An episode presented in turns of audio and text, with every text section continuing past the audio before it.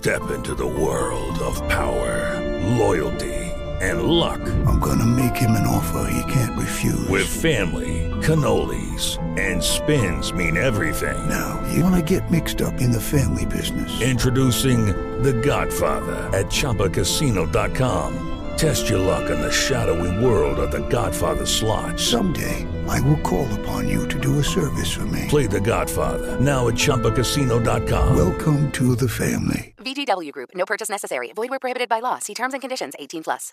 Stay tuned after the credits at the end of this episode for a short preview of our season 7 case.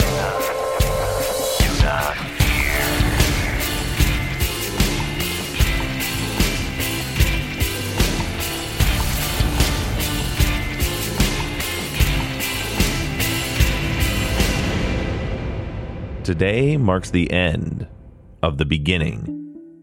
In the spring of 2018, I received an email from a woman named Helena Rose. She asked me if I would please consider reinvestigating the murder of Jim Melgar. Helena is the sister in law of Lizz Rose. I reviewed the Melgar case just like I review any other case during the screening process. And it didn't take long for me to realize that very likely an innocent woman had been sent to prison. The prosecution's theory of the case seemed pathetic on its face. Sandy had no motive, and the circumstances of her confinement in the closet appeared to make it impossible for her to have killed her husband. The defense theory, on the other hand, made perfect sense. It was simple. Home invaders broke into the house, hit Sandy over the head, she had a seizure and suffered from a very common side effect of seizures retrograde amnesia. She couldn't tell police what happened to her husband because she couldn't remember.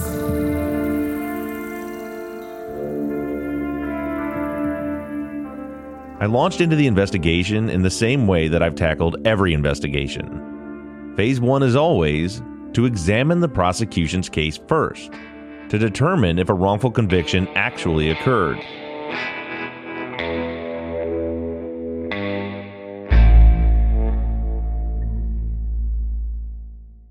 Texas Ranger James Holland is a legendary interrogator. They call him the serial killer whisperer. You can't hide those indications, and that's why yesterday I knew that you did it. But now, shocking interrogation tapes reveal how the super cop really operates. And that's why they asked me to come in, because I'm special. From Something Else, The Marshall Project, and Sony Music Entertainment, this is Smokescreen. Just say you're sorry. Listen and follow on Apple Podcasts, Spotify, Amazon Music, Stitcher, or wherever you get your podcasts.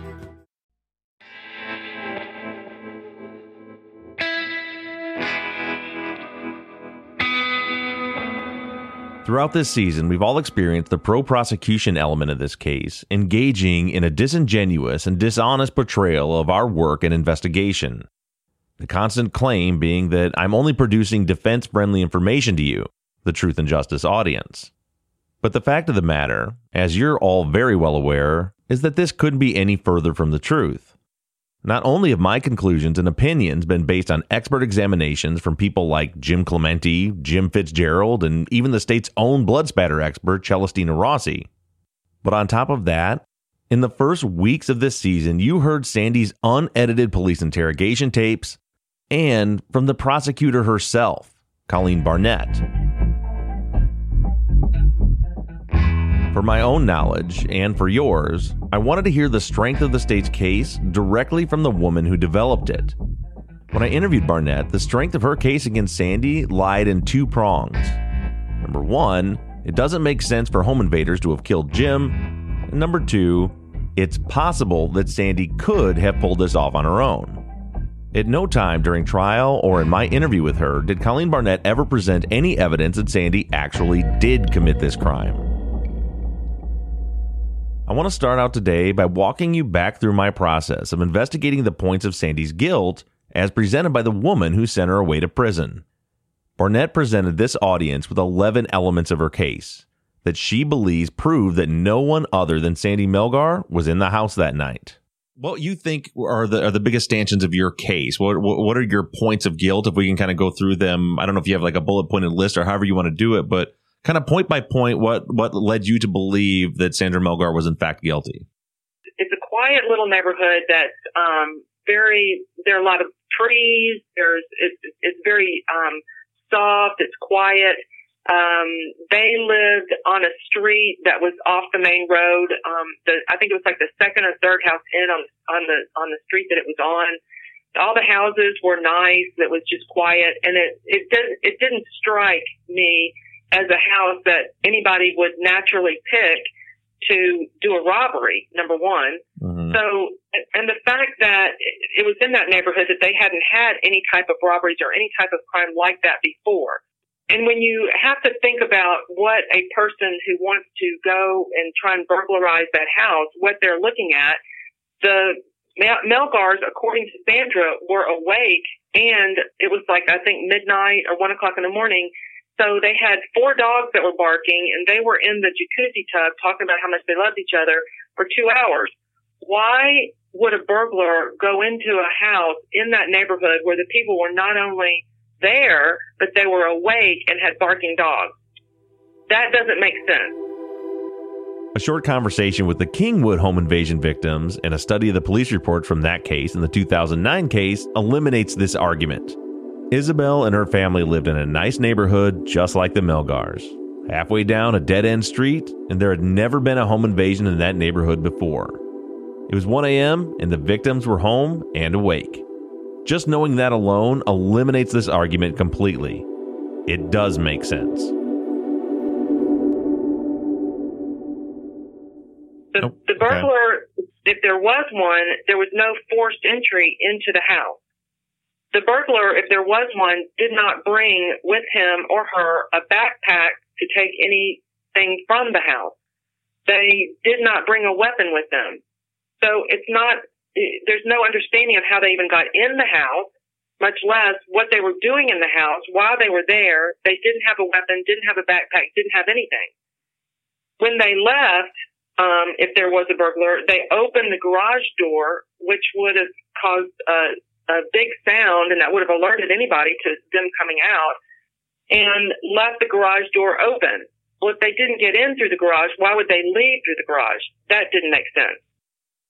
First of all, there is no way for us to know if the home invaders in the Melgar case had weapons with them. Jim was stabbed with a knife, which is a weapon, and we don't know if the killer brought it with them or if they took it from inside the house. In the argument that this couldn't have been home invaders because it doesn't make sense for home invaders to enter a house without a backpack becomes moot based on the Kingwood attack. In that case, the home invaders used the family's backpacks and laundry baskets to carry out the stolen items, and those items were placed by the door during the robbery to be retrieved later. And lastly, the garage door. Colleen is stating as fact what's really an assumption that the killers didn't enter through the garage door. In my opinion, and in retired homicide detective Billy Belk's opinion, the garage door is the most likely point of entry for the home invaders. This entire point made by Barnett is solely based on speculation, and the quote, that doesn't make sense argument is absolutely false. We know for a fact that this exact set of circumstances did occur in Harris County just months before Jim's murder. They didn't take anything. There was a backpack found in the garage that belonged to, I think, the daughter that she identified that had stuff in it, like earrings and just different things of jewelry, but it was left in the garage. Why would the burglar pack a backpack that he, that wasn't his, put stuff in the backpack and walk to the garage, leave it in the garage? That doesn't make sense. None of that makes sense. First of all, there are absolutely items missing from the Melgar's house. TV, DVD player, Xbox, tools, and prescription narcotics have all been reported missing. In order to come to the conclusion that nothing was missing, Barnett has to disregard everyone's statements and testimony that actually knows what was supposed to be in the house, even outside of Sandy and her family.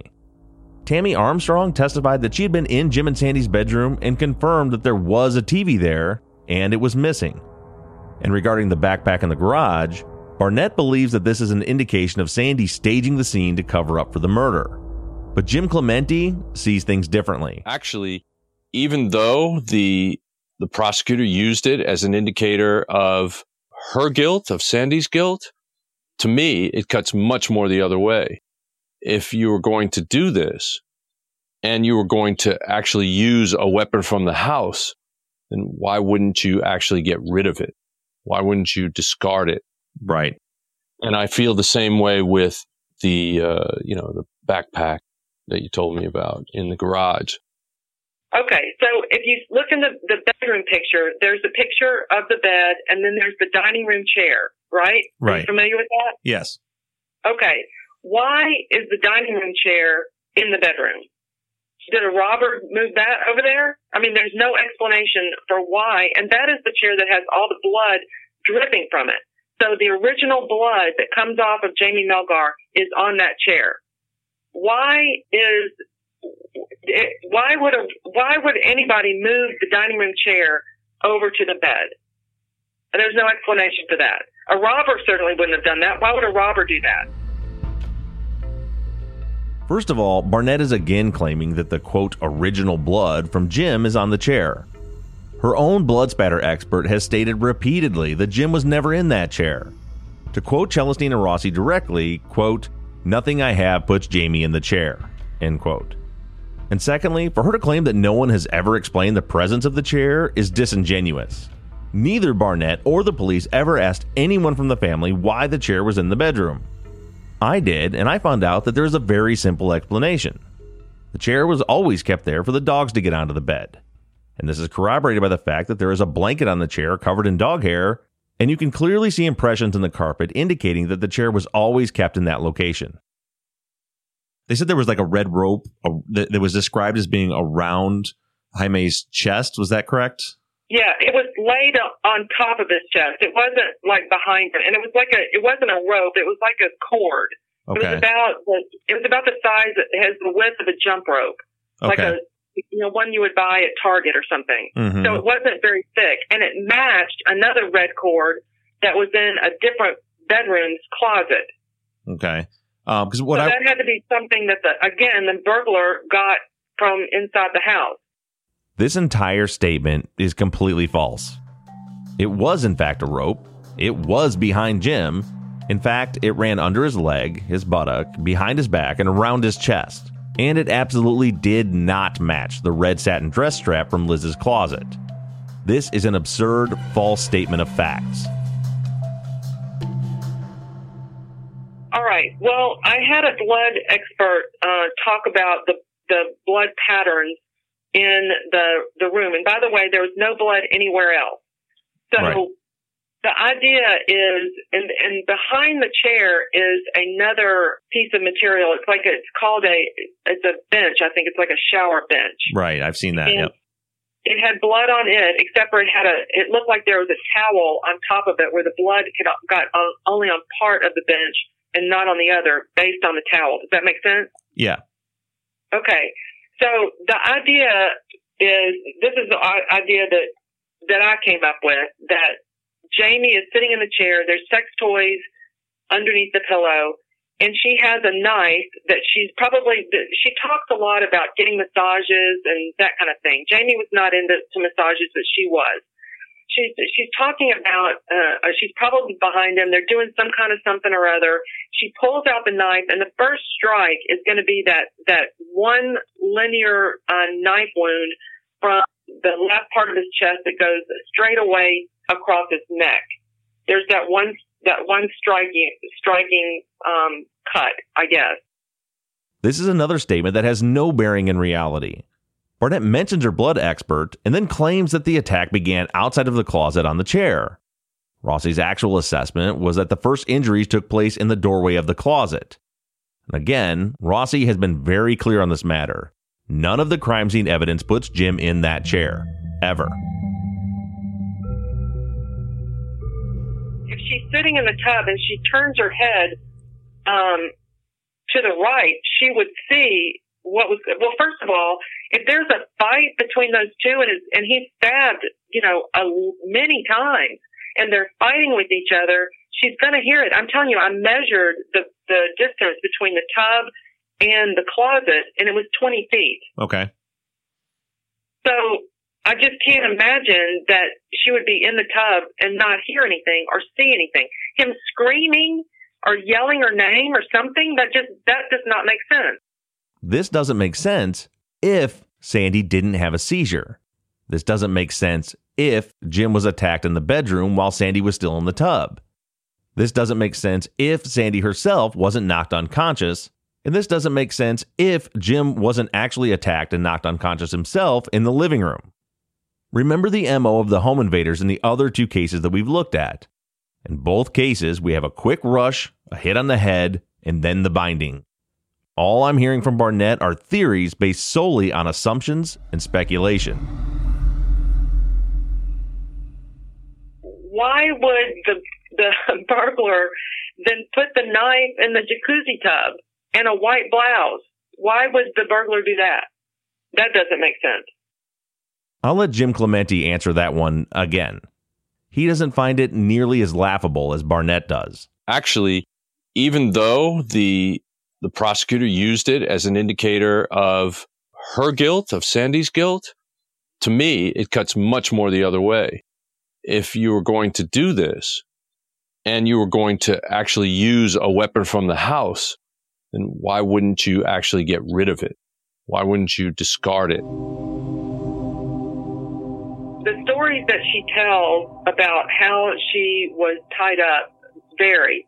The first one that she said is that um, she, that her husband goes uh, that he leave, goes to the kitchen to get something, comes back. Um, then he d- goes. The dogs are barking on the outside, and um, and she can hear them barking on the outside. And so he goes outside to get the dogs, and then she says that she just blacks out. Then story number two is she waits 15 minutes for him and then she blacks out. Then she changes it when the detectives try and catch her on that, like that she's been waiting 15 minutes and Jamie doesn't come back and she doesn't hear or see anything. Then she shortens it to six minutes or five minutes. Um, then she, when she blacks out, then she gives another story of she remembers um, getting out of the tub and there's a her her closet is in the bathroom. It's a nice large closet, but it's the the the entry to it is through the bathroom. She says she's sitting on the chair, um, getting putting lotion on her legs. Again, hasn't heard any kind of anything happening with her husband being stabbed to death, and then somebody comes in and hits her on the back of the head. Well, she's if she's sitting on a chair, she's facing the bathroom, so she would have to see somebody coming in towards her to hit her, but apparently she doesn't. So she says she blacks out. And then an additional story of after they've hit her and she's on the ground, then she sees a woman staring at her. And then in another story, she says that she sees a, uh, or she, somebody's got their knee in her back and she looks up and a woman staring at her and there's a man behind her. So those, those were stories. And then she tells the police that they hit her on the left side and then she tells the police somewhere else that she hits them on the right side. And um, she says that she's had a seizure. The, the case was circumstantial, and, combined with her statement about what had happened, that it changed so much. This has been the most prominent propaganda from Colleen over the last two years. Sandy keeps changing her story. And as you remember, I brought in expert Jim Fitzgerald to analyze Sandy's interview. And this was his take on it. Either she's really a good liar and kept her facts, you know, straight through most of it, or that's in fact what really happened, and uh, and she told it to the best of her memory. So there was no one uh, in terms of an overall view of her interview by the police. There's no uh, aha moment, or that's when she is lying about this. That's when she's lying about this, or some other feature. It looked like she, to me, she was relatively consistent throughout, uh, including the questions she could not answer because of her alleged memory loss and or injury which occurred as a result of either a seizure of some sort or being hit on the head. So in terms of that goes, uh, that part of the interview goes, there is not that one smoking gun that in fact I would say, here's where she's lying, here's where she's telling the truth. It seems to me she was consistent throughout in terms of what she said. Well, by the way, and she had already um, made preparations for the family to come over that day. So that was something that had happened a couple of days before is making sure that the family came over.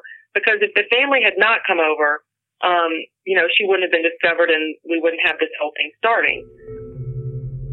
This is another false statement.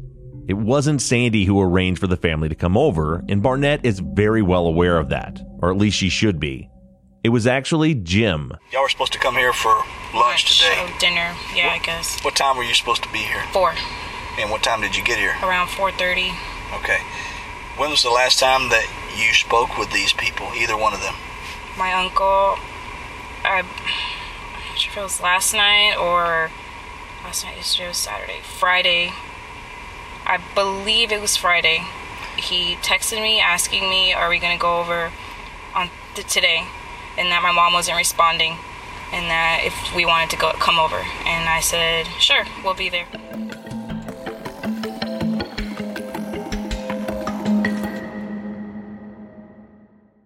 Judy was boring. Hello. Then Judy discovered ChumbaCasino.com. It's my little escape. Now Judy's the life of the party. Oh, baby, Mama's bringing home the bacon. Whoa, take it easy, Judy. The Chumba life is for everybody. So go to ChumbaCasino.com and play over 100 casino style games. Join today and play for free for your chance to redeem some serious prizes. ChumbaCasino.com. No purchase necessary. Void where prohibited by law. 18 plus terms and conditions apply. See website for details. Okay, round two. Name something that's not boring. A laundry? Ooh, a book club. Computer solitaire, huh? Ah, oh, sorry. We were looking for Chumba Casino. That's right. ChumbaCasino.com has over 100 casino style games. Join today and play for free for your chance to redeem some serious prizes. ChumbaCasino.com. No purchase necessary. Void where prohibited by law. 18 plus terms and conditions apply. See website for details.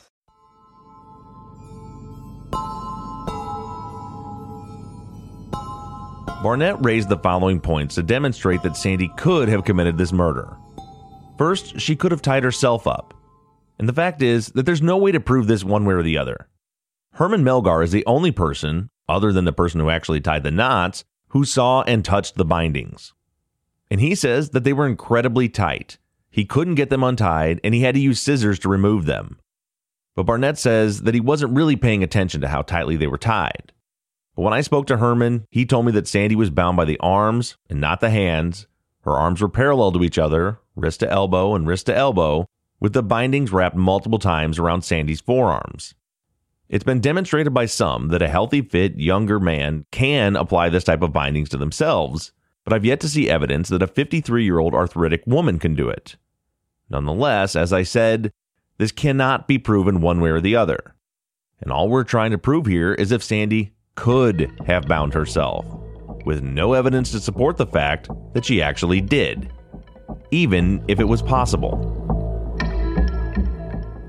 Secondly, Barnett maintains that Sandy could have barricaded herself into the closet by using a rug to slide the chair under the doorknob. Again, there's no evidence that Sandy actually did do this, just a police video demonstrating that it can be done.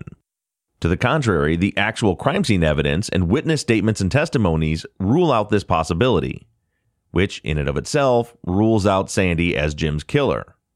In order for Sandy to have barricaded herself into the closet using the rug technique, the rug would have to be found inside the closet or under the chair legs. It was neither. The rug was found outside of the closet and not under the chair. Herman has stated that the chair legs were on the tile and not on the rug.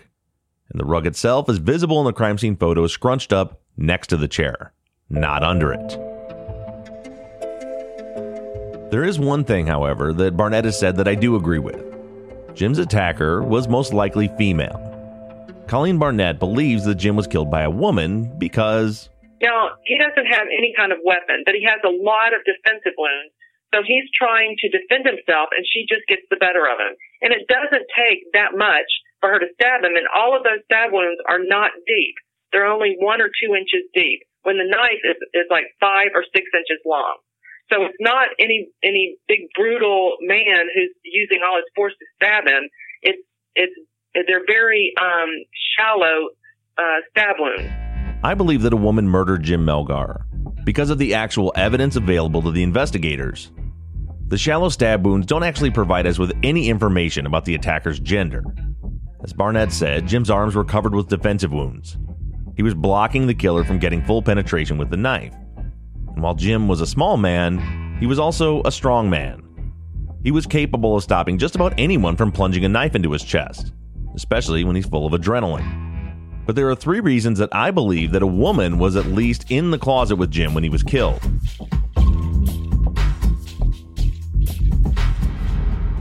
Number one, the size medium woman's blouse that was found in the bathtub. There's no explanation for the presence of that shirt other than the fact that its wearer was involved in the murder. And number two, Sandy recalls seeing a young Hispanic woman standing in the bathroom staring at her as she was being tied up. Now, Barnett would say that that's just another one of Sandy's changing stories, but as you've heard on the show, directly from Marissa, the problem was never that Sandy didn't remember the woman. The problem was that she was confusing the events of her attack with the events of her rescue. You'll recall that shortly after the murder, Sandy asked Marissa who her friend was that was with her on the night that she was rescued. She asked me who my friend was that I had brought over that day that she was found. I was confused by her question because I wasn't really sure what, you know, what friend she was talking about since I didn't have anybody else. You know, I, I hadn't brought a friend over. So I, you know, I, of course, I just told her, no, you know, there was, there was no friend there. And then she said, well, are you sure? Cause I, you know, I could have swore I saw somebody with you that day, or maybe it was Monica's friend. And no, but no, you know, I had to explain to her, no, there was no friend that night. It was just us. So there's a woman's blouse found in the bathtub along with the murder weapon. Sandy actually saw a young Hispanic woman standing in the bathroom as she was being tied up. And there's a long black hair clinging to the shirt sleeve just above Jim's body in the closet. Add all of these together, and you have yourself a young Hispanic woman involved in Jim's murder.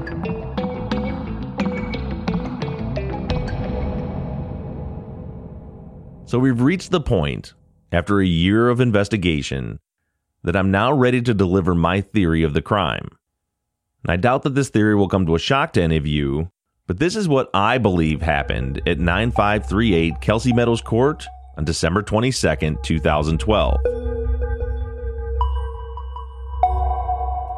After their anniversary dinner, Jim and Sandy retired to their jacuzzi tub for a night of drinks and romance. On the way into the house, Jim, hands full of leftovers and a CVS bag, inadvertently opened the garage door on the right side of the garage as he was closing the one on the left. About two hours into the Melgar soak, a group of at least four men and at least one Hispanic woman approached the house on foot. Their presence alerted Jim and Sandy's dogs. Jim, concerned that the barking dogs would wake up the neighbors, got out of the tub. He slipped on his robe and Sandy's slippers, drink still in hand, and headed out of the bathroom. When he reaches the bedroom, he takes one last sip of his rum and coke and places his drink on the treadmill. Sandy waits for a minute or two in the tub as Jim begins retrieving the dogs. He goes to the back door and calls the dogs to the barricades that he had placed there to keep the puppies from roaming the house. Jim gets a hold of two of the dogs and walks them back across the house. He locks them into the office and heads back to the back door to grab the other two. About this time, Sandy decides to get out of the tub. She puts on her robe and a pair of underwear and sits on her closet chair to put lotion on her legs. And this is when the chaos begins. The team of home invaders rush Jim in the living room. Just like we've seen in the 2009 and the Kingwood home invasions, the offenders immediately split up. They have guns drawn, and their first move is to hit Jim in the back of the head. He goes down. Seconds later, or even at the same time, part of the group, including at least one woman, finds Sandy. She's also hit on the head and knocked to the ground. Sandy is in and out of consciousness as she's being tied up in the closet. Meanwhile, Jim is being held at gunpoint, likely not with a real gun, and is told to take the offenders to his safe. They threaten him with killing Sandy if he doesn't cooperate. Jim leads them to his closet where he's tied up. First a phone cord on his ankles, then a red rope on his arms. Once Sandy is tied up, the person who did the tying is left to guard over her as the woman heads to the closet with Jim. She's holding Jim at knife point as the rest of the team splits up to start robbing the house. It's at that point that Sandy begins to seize, and the person watching over her is calling out that something is wrong. Jim, motivated by fear that his wife is being harmed and taking advantage of his captor being distracted, gets his arms free from his bindings and makes a move towards the woman with the knife. At this point, he's standing near the doorway of the closet. The woman stabs at him with her left hand, and Jim catches the blade with his right hand, cutting him to the bone. He turns around, spattering blood on the file cabinet, and heads for his gun. Sadly for Jim, his ankles are bound, and all it took was a little pressure from the woman behind him for him to fall to the ground. He managed to grab for the gun, catching the sleeve of a shirt with his bloody hand before he fell out of the gun's reach. At this point, the fight was on. The woman is left handed. She's stabbing wildly at Jim, but he's blocking most of the blows with his forearms. The woman connects, but not deeply. But as she does connect and recoils the blade, blood casts off the knife onto the wall. Just about the time when it was looking like Jim may get the better of his attacker, another one of the offenders jumps into the fight. This offender is right handed and punches Jim on the left side of his face three times each blow causing Jim's head to snap back into the molding from the shelf behind him and fracturing his eye socket. For a moment, it was absolute chaos in the closet. Three people were wrestling and fighting for their lives. It's during this moment of chaos that the woman manages to plunge the knife into Jim's liver. The blows to the head may have left him unconscious.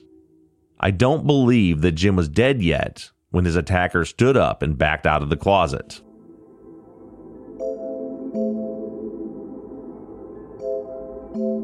At this point, the other home invaders had begun the process of packing up items that they were going to steal and placing them in the garage. But Jim's murder brought that plan to an immediate halt. The woman was standing outside of the closet, covered in blood, and everyone sprung to action. The other offenders brought the woman towels to clean the blood off of herself. She sets a knife down on the white stool and removes her bloody shirt. When she's finished cleaning up, she either puts her jacket back on or grabs one of Sandy's shirts to put on. The towels, bloody shirt, and knife are thrown into the tub. Sandy's unconscious and she's barricaded into the closet. The getaway car pulls into the driveway with the lights off. The team grabs a few items, they jump into the car, and drive away.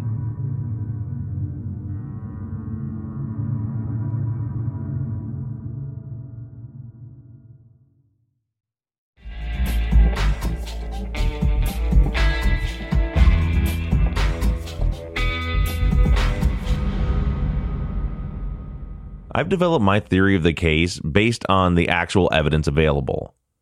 Using the scientific method, I've used the available information to develop a hypothesis and then tested the hypothesis against all of the known factors. I can't say that my theory is entirely accurate, but it does fit with the evidence, including the evidence that we've obtained from the other similar home invasions. When I add up the information gathered from the crimes with similar MOs, I'm left with a profile of a team of Hispanic offenders experienced in home invasions, but not murder. These people are violent and without conscience. I believe Jim's killer is a woman with dark hair, likely Hispanic, and left handed.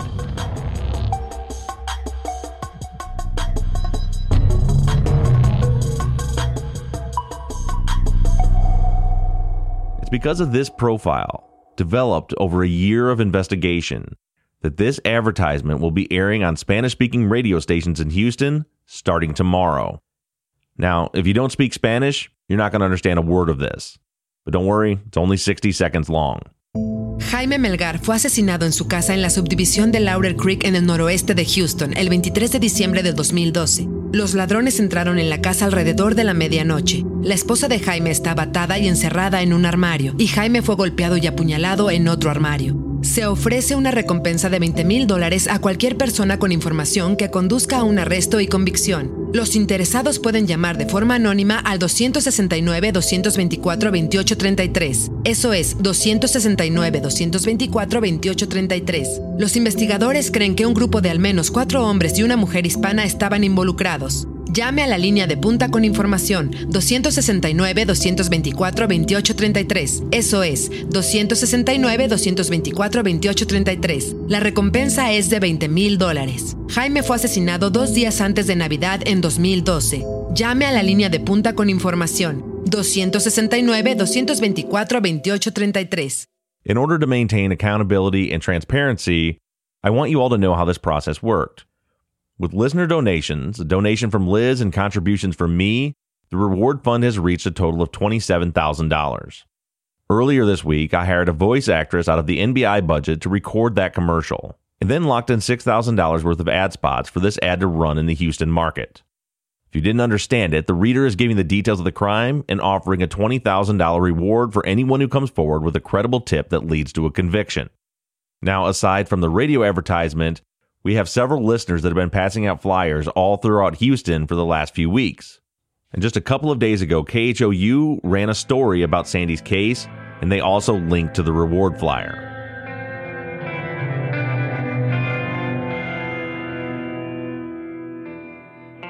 This season has been incredibly rewarding and productive, and it's been your support and engagement that I believe is going to solve this case. Aside from the reward fund and the other fundraising efforts, it was the Truth and Justice Army that brought the most successful post conviction attorney in U.S. history into Sandy's case.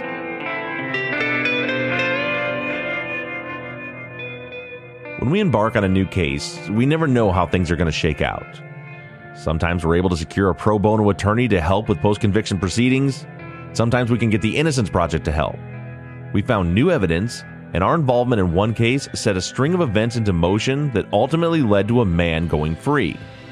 And sometimes we just help bring in a wave of public support, so strong that the prosecution can no longer ignore the injustice that has occurred.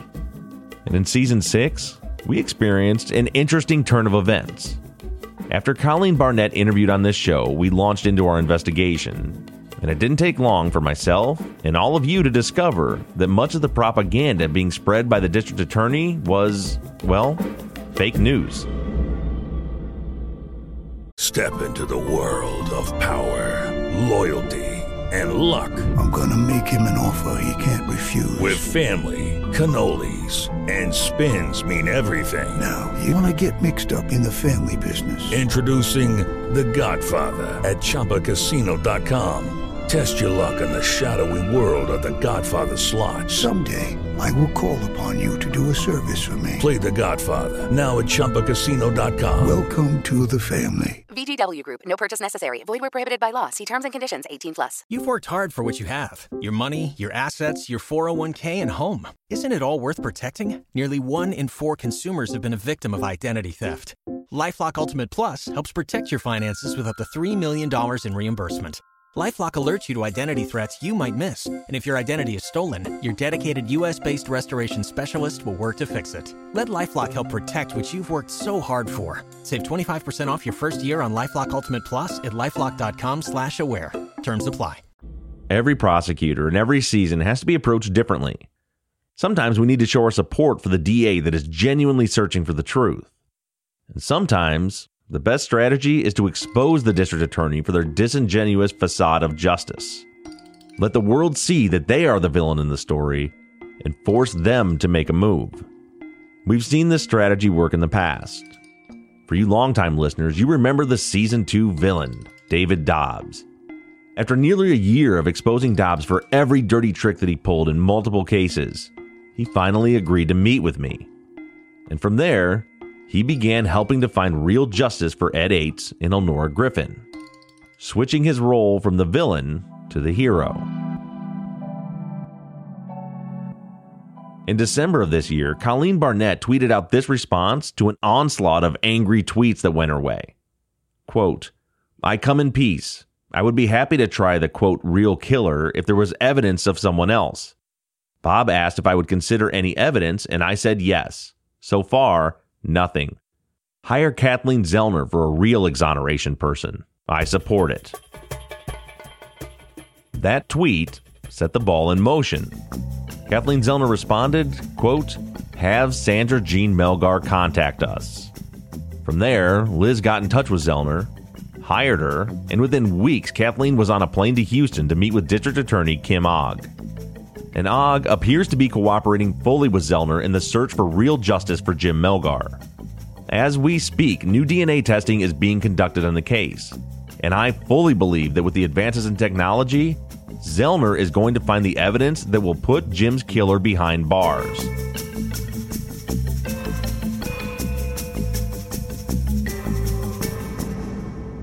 Throughout this year, we have put a microscope onto the state's case against Sandy, and the closer we look, the more it crumbles. She was arrested and convicted on nothing more than a theory, a theory that is not supported by the evidence. The textbook approach of looking at other crimes in the area with similar MOs presented us with a much more plausible explanation. And something that we haven't talked about nearly enough is the fact that there is unknown DNA all over this crime scene. There is none of Sandy's DNA anywhere on or near Jim's body, and also none of Jim's DNA was found on Sandy. There's no evidence that the crime scene was cleaned up or that Sandy cleaned herself up after the murder, and yet she was found without any injuries or even a drop of blood on her. On the other hand, there were multiple unknown DNA profiles throughout this crime scene. Partial profiles were discovered on Sandy's bindings, on the closet doorknob where Jim was found, on the backpack in the garage, on the jewelry in the backpack, on the jewelry box, on the video game case, on the game, and more. Harris County never bothered to run any of this DNA through any databases, nor did they ever collect any DNA from any alternate suspects to compare it to. Any thorough and objective investigation should conclude from this evidence that Sandy Melgar is a victim, and Jim was murdered by a group of vicious home invaders. All of the evidence on the crime scene points away from Sandy, and there's literally nothing that points back to her.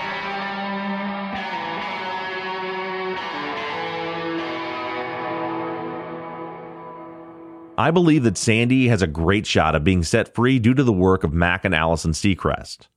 I think that they have presented a winning argument in her direct appeal. But that's only half the battle. Jim's killer is still out there.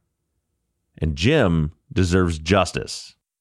As I've been saying, it's going to take science and forensics to solve this case. And that's why now it's finally time to pass the torch to Kathleen Zellner. I'll be keeping you all posted along the way with updates and passing any tips received on to Zellner. And before I move on to our final segment of this season, I want to make this statement loud and proud. Sandy Melgar is absolutely, without question, 100% innocent. Jim's real killer will be brought to justice, and Sandy Melgar will be coming home.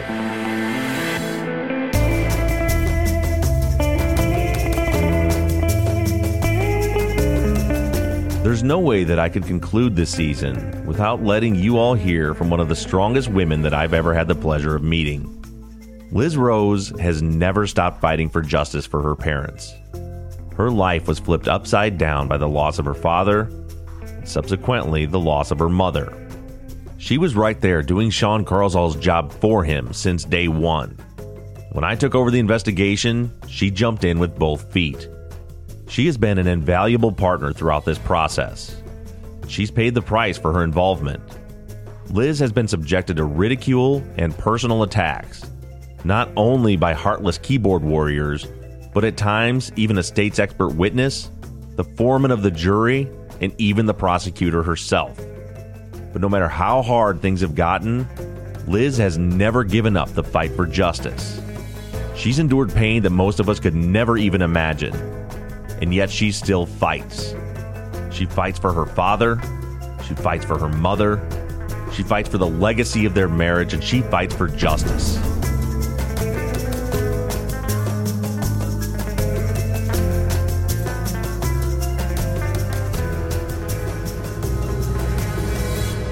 My final interview with Lizz brought us both to tears. For the last year, we have stood side by side in this fight and Lizz wanted to take one last opportunity to speak to you, the Truth and Justice Army, the strangers from around the world that have held her up in her darkest hours. This whole thing has been so emotional, and I've had such a wide range of feelings over the past year. But, you know, I'm just so grateful that I've made such a good friend and I've always felt like you've had our best interests at heart. And it's never been like for ratings or to put your podcast, but you've really genuinely been interested and cared for for us. And I really, really appreciate that.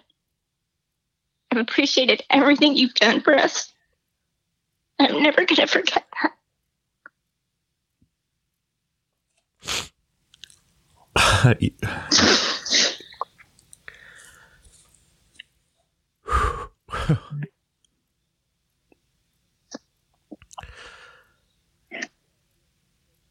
it has been my absolute honor and privilege and pleasure to work with you, Lizz. And one thing that I know for sure is that that this this isn't over for us. We have more work to do, and even when your mom is home, you and I are going to be friends for the rest of our lives. Oh, your family now, Bob. Your family now. no no one can go through a process like this together and and not be and not become family. Yeah, I, I am. Um, I can't imagine having been able to do all of this with um just with anybody else. It's been um it's been such a pleasure and it's been it's been bearable because of you. the last thing I want to do, Lizz, before I let you go for the last time on the podcast for this season, I want to give you the opportunity to speak to all the listeners, everyone that's listening right now that's been there fighting for your mom and supporting her and supporting you and fighting for justice for your dad. They're all listening right now, and this is your opportunity to say whatever you want to say to them. I just want to say thank you. Those aren't, that's not even enough. Those aren't, those words aren't, they're not strong enough, but I just, I appreciate everyone's time and attention and their, their drive to want to make things better and make things right. And we appreciate every letter that you've written on behalf of my mom or to my mom and all the support you've given us because you don't know us that you've treated us like family and you've cared for us and you want to make things right and you've just you've been that light in the dark that has been missing for so long And just thank you so much.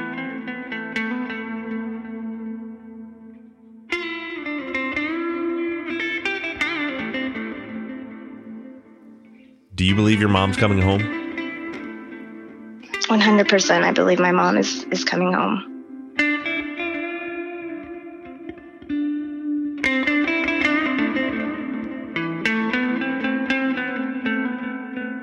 Truth and Justice is an NBI Studios production and is distributed by Wondery. Mike Bussing is our executive producer, and Shane Yoder is our sound engineer. All music for the show was created, composed, and scored by PutThemInASong.com, who also mixed and mastered this episode. Our season 6 logo was also created by Shane Yoder of PutThemInASong.com. And all of our font across all of our logos and banners was created by Tate Krupa of Red Swan Graphic Design. You can find more of Tate's work on Etsy. Thank you to Katie Ross of CreatedInTandem.com for designing, creating, managing, and maintaining our website, Truth and Justice Pod, where you can view all photos and documents discussed in every episode. Thank you to our transcription team, Rachel Timberman, Natalie Alicia, Pamela Westby, Catherine Chrisman, and Jen Reese in Candela. And as always, thank you to all of you for all of your engagement and support. If you like the show and you'd like to support us, you can do so in a number of ways. To financially support the show, you can go to patreon.com slash truth and justice.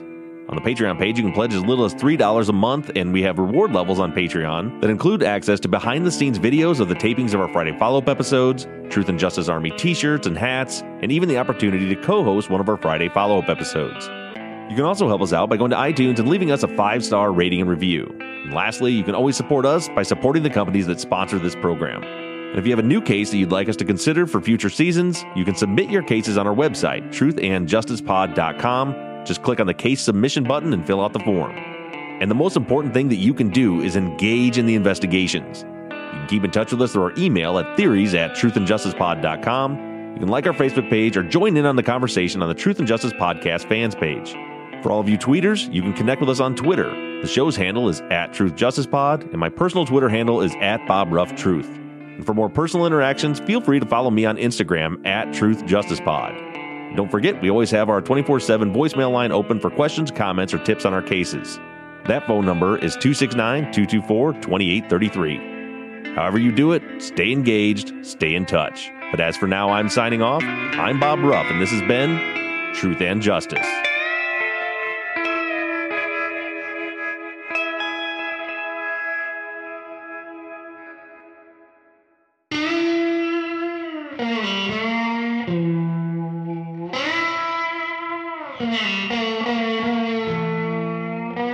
On Easter Sunday, 1991, in Bloomington, Illinois, an 18 year old young man was murdered in cold blood. Billy Little was simply working his shift at the Clark gas station, selling gas, cigarettes, and candies to customers before he managed to trigger the station's silent alarm just before he was shot to death.